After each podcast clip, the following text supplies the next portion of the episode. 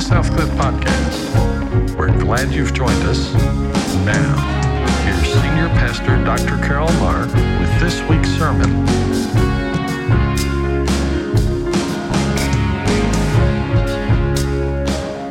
Well, good morning. If you would, take your Bible and turn with me to the book of Romans. We've been going through the book of Romans verse by verse for some time now, and, uh, and we've made our way to chapter 7.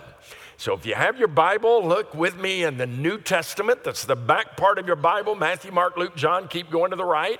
And you're going to find that book of Romans. Romans is a letter that Paul writes to a church in Rome. And he offers instruction to them. Now, there are two kinds of people that were that were a part of the congregation there in Rome, and, and that becomes very sharp in our focus today. Um, uh, there were some that come from a Jewish background who had come to faith in Christ that were living in Rome. And, uh, and so they were religious. They had grown up in, in, in Judaism. They knew the word. They, they understood the commands of God, um, but they had come to faith in Christ. And then there were also in the church in Rome those who came basically from a pagan background. They had no religious background at all. And all of this was brand new to them.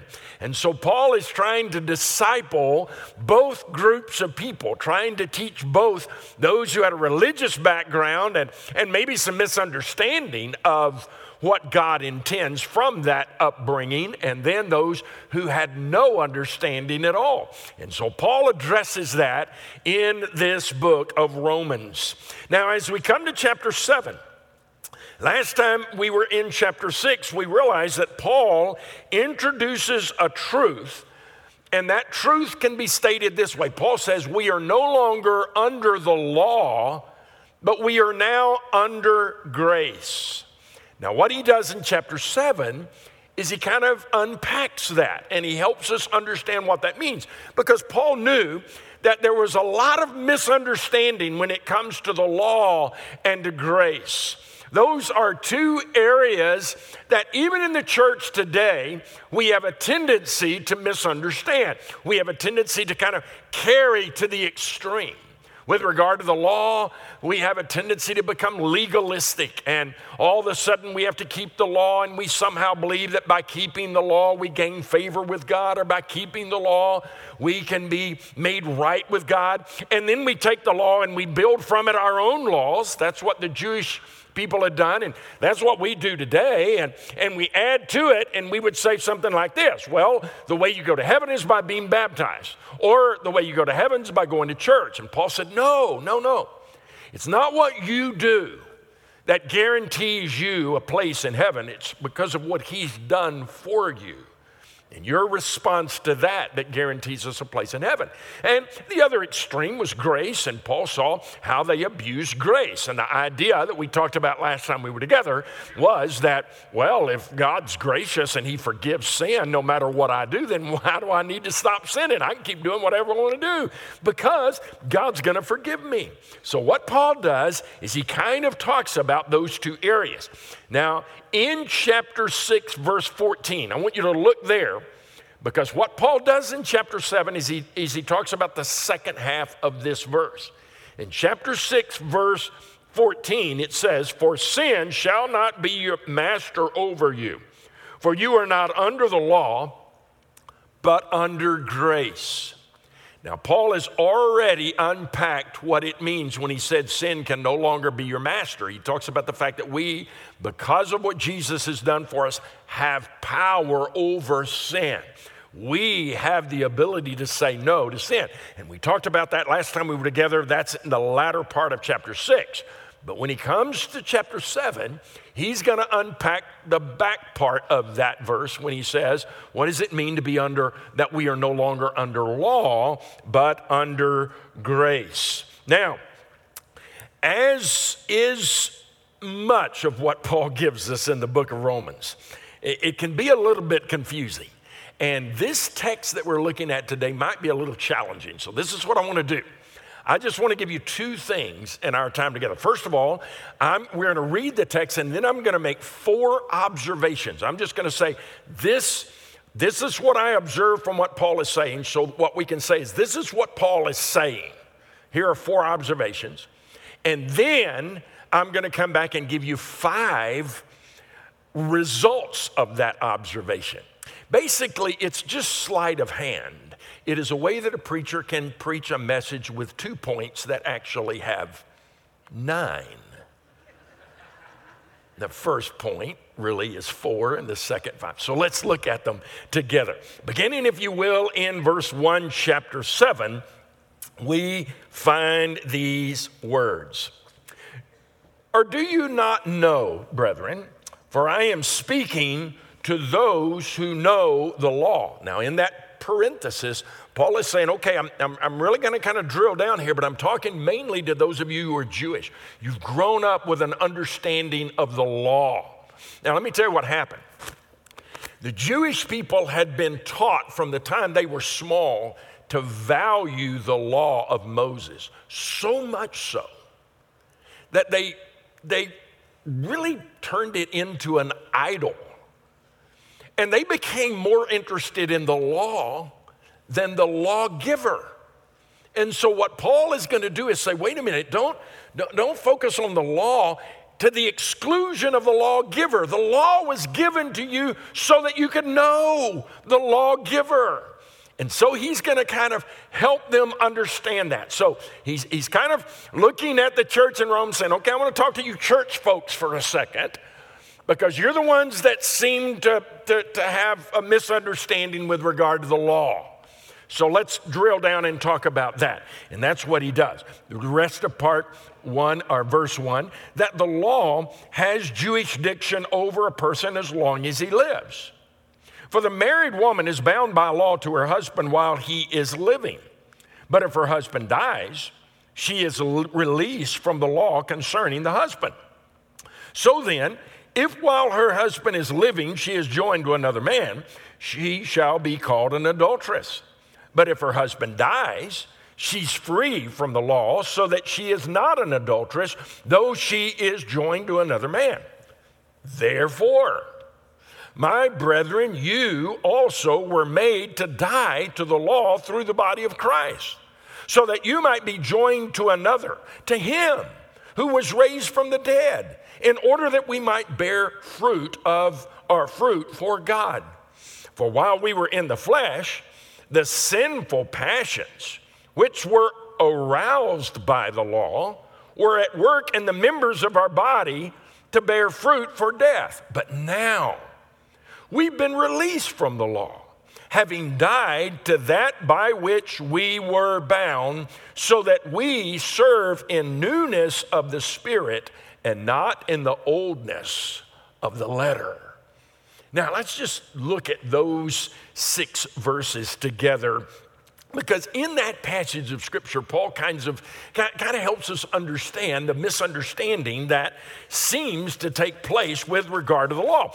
And I just want to make four observations as we walk through this. What Paul is saying is that, that as the Jews primarily, you, you, have, you have misunderstood what the law is, and you have literally become trapped in a performance trap you think you have to do certain things to earn God's love and do certain things to keep God's love. And if you do certain things, you'll lose God's love.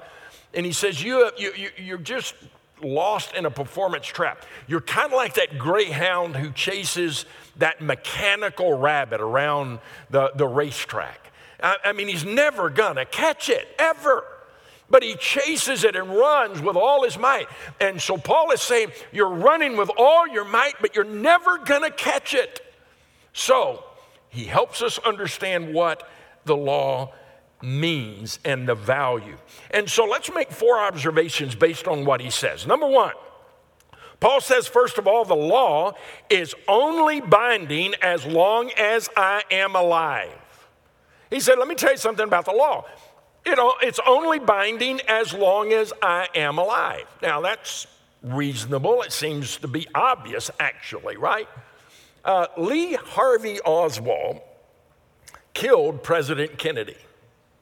He assassinated President Kennedy, but he was never tried for it. He never went through a trial of his peers. He, was, you know, he never served one day in prison for killing the President of the United States.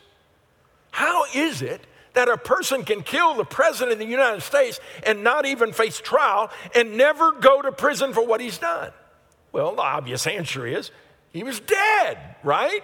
He was killed shortly after that, and because he was killed, it's over with. We're not going to go to a trial for a person who's already dead. The law doesn't apply to me once I die. I can break the law and be arrested, but if I die, guess what? It's over with. All the charges are dropped because the law has no power over those who are dead. And that's what Paul is saying in this passage of Scripture. Now, to make his point, he uses an illustration about marriage. Now, let me just quickly say Paul is not teaching on marriage in this passage of Scripture. He's not talking about marriage relationship. He's using the law connected to marriage to make his point.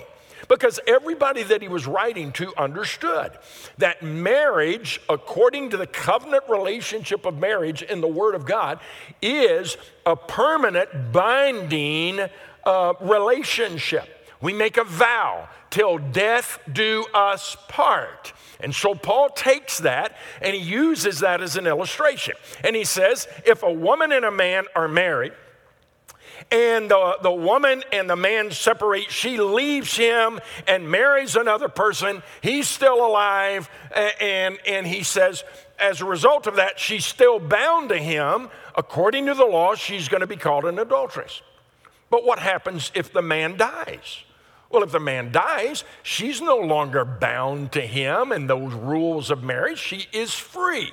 So he's just using that as an illustration to say that death frees us from the law. And so he's making that very simple point so that he can continue to make another point to help us understand what this means. So Paul says, here's the bottom line the law, and even the law of God, is only binding as long as I am alive.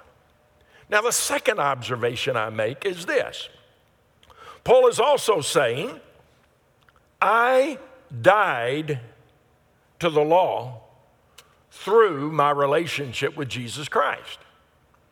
Paul second says, okay, the law has control over you and, and you are bound by it unless you die. Once dead, the law has no power over you. And the second thing he says is if you are a child of God, if you are a Christian, you have died to the law in Christ. Every one of us in Christ has died to the law. Uh, uh, it's kind of like he said in chapter 6 when, when Jesus died on the cross, we entered into that death. He paid the penalty for our sin, and we were free from the penalty of our sin, but we were also free from the power of sin so that we have the ability in Him to say no and to live as He has called us to live. And so he simply says, hey, as long as we are alive, we are under the law. But when we die, we're no longer under the law. And if you are a Christian, you have died in Christ. You died just as Jesus died on the cross and you were declared alive just as Jesus was declared alive through the resurrection. And as a result of your commitment to Christ, you are dead to your old life, to the old self, and you are alive in Christ. And so Paul is saying if you're dead in Christ, then you are dead to the law. Now, now he says in verse 5, he says, when we were under the law in the flesh, that's before we came to faith in Christ. He says we were under the law, and the law did not keep us from sin. In fact, before we met Christ, the law kind of made us sin more. Now, now, what in the world does he mean by that? I could illustrate it by just simply saying if you and I were to walk down, uh, maybe we were in a, in a, in, a, building that had been recently renovated, and you were to see a handrail that, that was shiny and new, and it looks like it has just been painted. it's likely that you would look at it, but you wouldn't touch it. But if we walked in that same renovated building with that same handrail and there was a sign on the wall that said, freshly painted, do not touch, all of a sudden, there's something in me that needs to touch that, right? I mean, it draws attention to it, and I'm looking at it and I'm thinking, fresh painted. I wonder if that means it was painted yesterday. I wonder if it means it was painted two days ago and they didn't take it down. It, it, looks like wet paint, but I think it's dry. And all of a sudden, what, what do we do? You know, if you've got children, the first, uh, when you tell them don't touch something, what is it they're going to do? Now, I've told you before, one of the dumbest things that I've ever done in my life. My, we grew up in the country. We had a little house on pier and beam, wood floors, and we had a floor furnace in the hallway. And every winter, my dad would say the same thing to my brother and myself. Every winter, he would say, Boys, don't stand on the floor furnace. Don't stand on the floor furnace. Well, I never stood on the floor furnace until one night, mom and dad were gone. I was there by myself.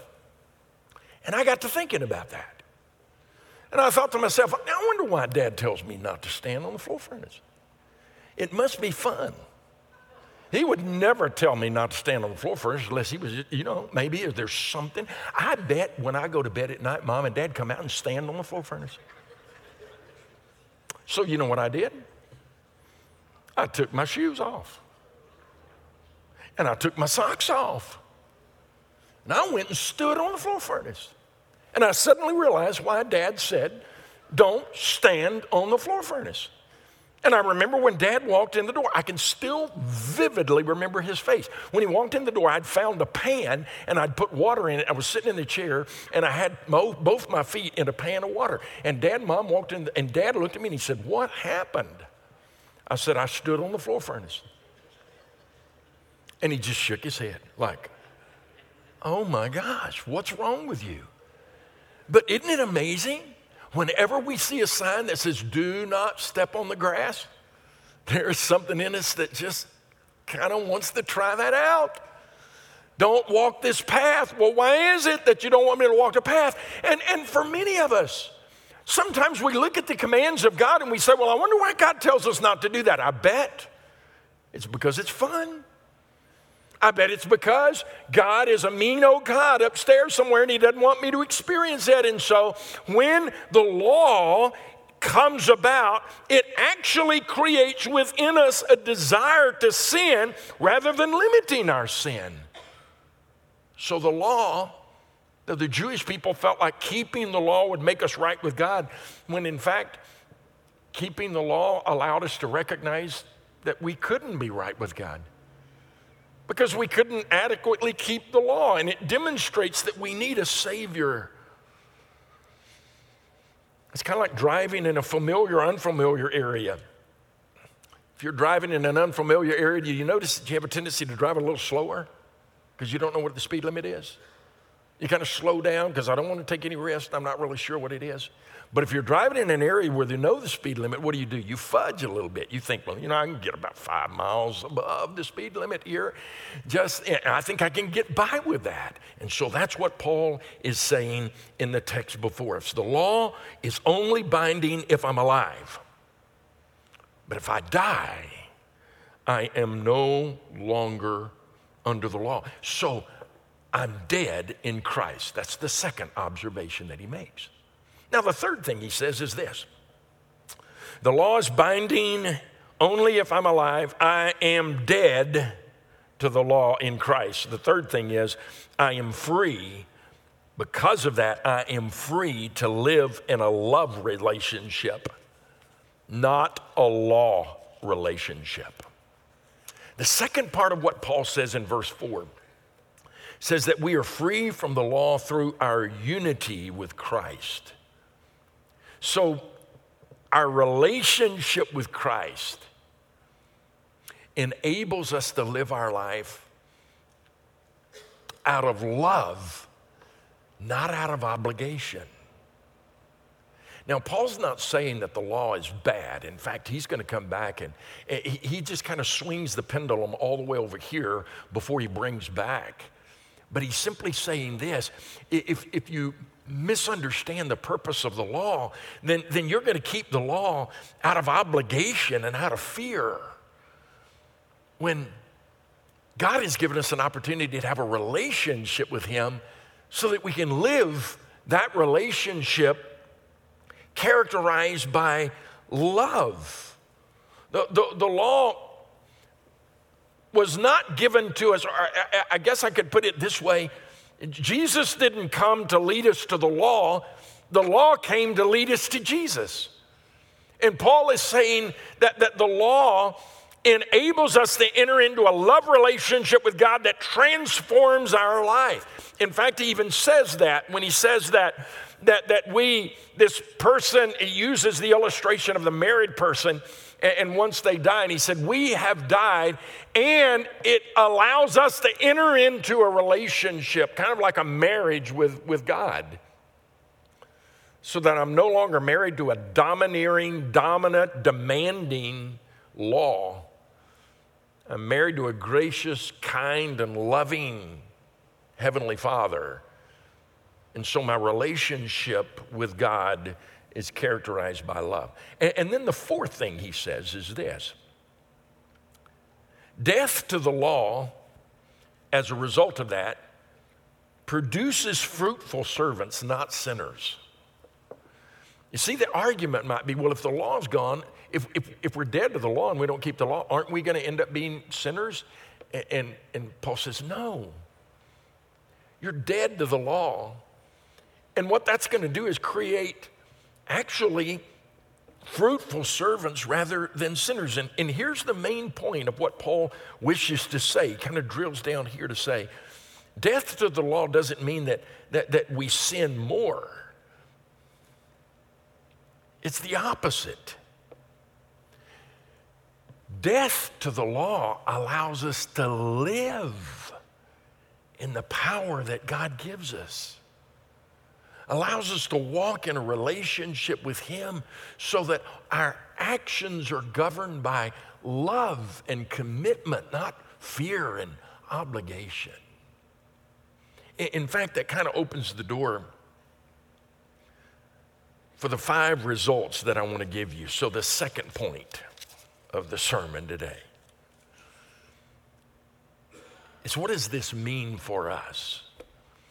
Well, I think, I think we could look at the text, and what it means is number one, that we have, a, we have because when we accept Jesus, we die to the law, we have a new motivation. You see, as long as we live under the law, our motivation is fear. I, I want to, there's so many religions in the world today that are, that the, the motivation of the religion is fear. I'm afraid God's going to zap me, and I got to do all this stuff to make sure that I don't experience the wrath and the judgment of God. And we live our entire life in fear of this God who is going to judge us. We, we serve out of obligation. But when I enter into a relationship with God through Jesus, there's a new motivation. And in Christ, I'm motivated by love. And my service to God is in joy. All of a sudden, the commandments are, are, are not insignificant, but I keep them because I love Him. And I do what He tells me to do because it brings joy to my heart, the relationship that we have with Him. And I suddenly realize that, that He didn't give me these rules and regulations to, to govern my relationship with me. God loves me. And, he, and if He gives me rules and regulations because He knows that if I keep them, my life will be better. And because I trust Him, because I love Him, and I say, God, you made me. So I think you know how this life is to be lived better than I do. So I'm going to do what you tell me to do because I love you. Not because I fear you, not because I'm obligated, but, but out of that love relationship. And so in Christ, we're motivated by love to serve, and, and there's joy rather than drudgery in our lives. Secondly, in Christ, we have a new power. You see, as long as we live under the law, we just live in our own power and strength. We have to depend on our own self sufficiency. And the, and the one thing that the law does is it reveals to us real quick that we can't do it. And it becomes so frustrating. And I, I can't, God tells me that this is the way I'm going to live, but I, I can't do that. I don't have the ability to do that. Paul's going to even talk about the challenge of sin later in this chapter. The very thing I want to do is the thing I find myself not doing. Oh, wretched man that I am, who can deliver me from that? Thanks be to God. Jesus is the one.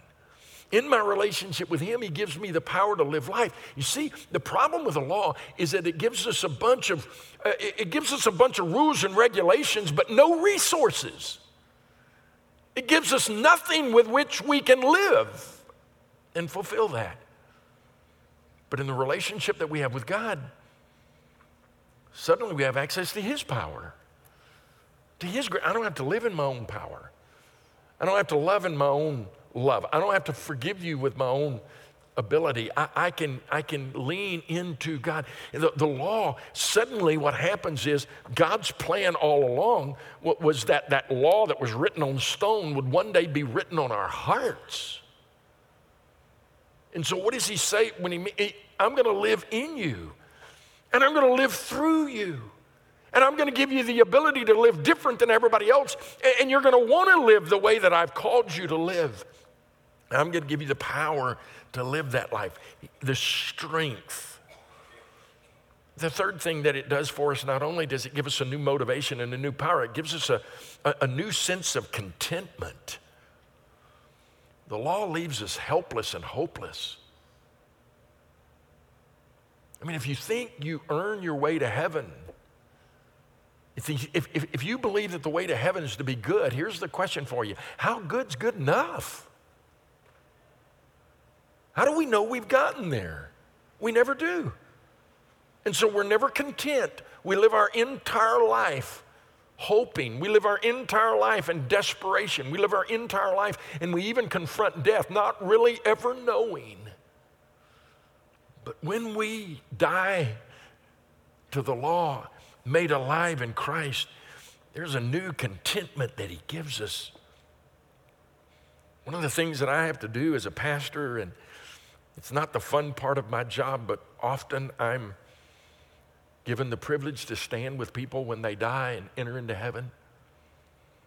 Talk to people when they've been given that news that they only have a little while to live. And I want to tell you something for those that know Christ, there's a contentment there. Um, there was a lady, Penny Hopkins, died uh, over the weekend. And. Uh, earlier in the week. Penny was in the hospital and, and it looked like she had turned the corner. We thought she was doing well. But she brought her daughter in. She had this conversation with her and she was just like, you know what? You need to let me go. And, uh, and, and Jennifer's an only child. I don't, Mom, no, I can't. You need to let me go. I, I, think Penny knew what we didn't know. You know, we were praying that she would get better. We thought she had turned the corner, and then uh, Friday morning, boy, things began to go downhill, and we began to realize.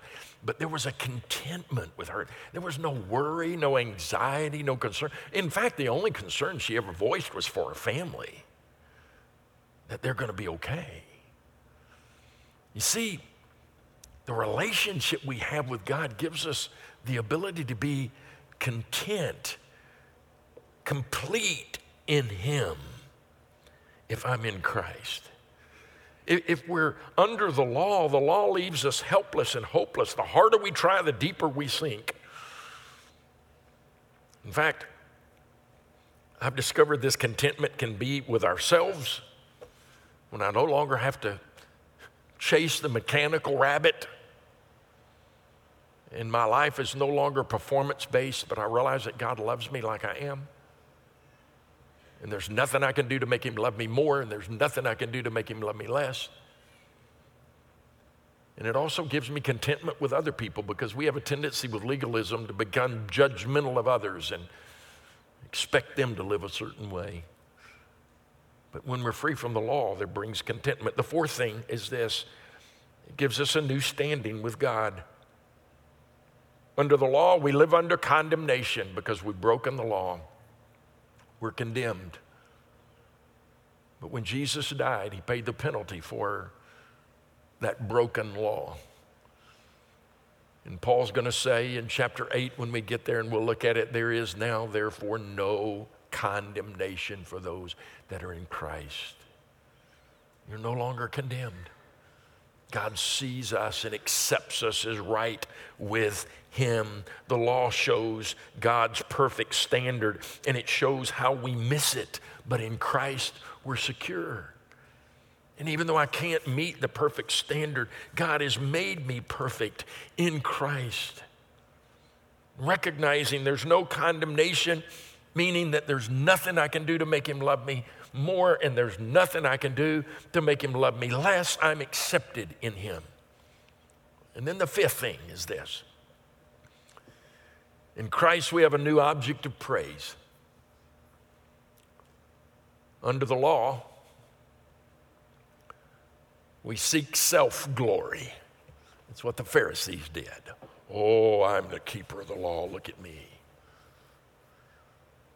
But when we realize we're dead to the law, all the glory and honor goes to Him. And our purpose for living is to thank Him for all He's done, as we sang a moment ago. But to praise Him. He gives us purpose and meaning in life. Because the law is only binding while I'm alive, and because I accepted Jesus as my Savior, I died to the law and am alive through Christ. Because I'm free to live in a love relationship, not a law relationship, and because death to the law produces fruitful servants and not sinners. I've got a new motivation, a new power, a new contentment, a new standing, and a new praise. That's what God's called us to. If you're here today and have never accepted God's gift of eternal life, the law says to go to heaven, you got to be perfect. And I got news for you. You've already blown it. But grace says, what you couldn't do for yourself, I did.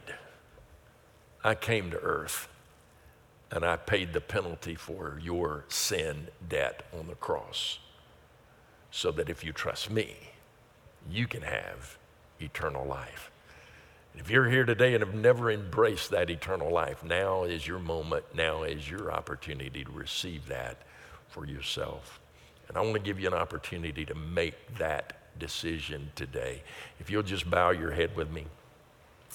If you have never accepted Christ, now is that opportunity, and it's simple. You just have to acknowledge in fact, the Bible says if you'll confess with your mouth, Lord Jesus, and believe in your heart God raised him from the dead, you'll be saved. To confess means to agree. God, I agree, I'm a sinner, and I can't save myself. I ask you to forgive me of my sin and come into my life. I give you control of my life, my heart, and I ask you to be my Savior and my Lord.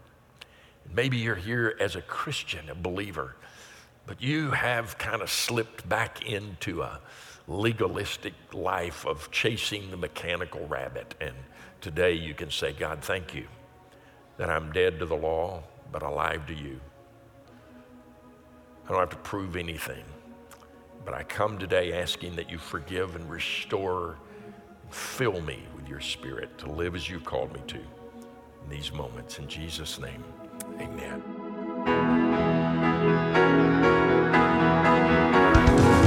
From everyone at Southcliff Church, thank you for joining us today. If you would like more information about Southcliff Church, please go to southcliff.com. to share a testimony of how God has encouraged you through this ministry, send an email to scpodcast at southcliff.com. That's scpodcast at southcliff.com. Click the Give button on our webpage to discover how this ministry is supported. Your financial gifts help accomplish the mission God has given us.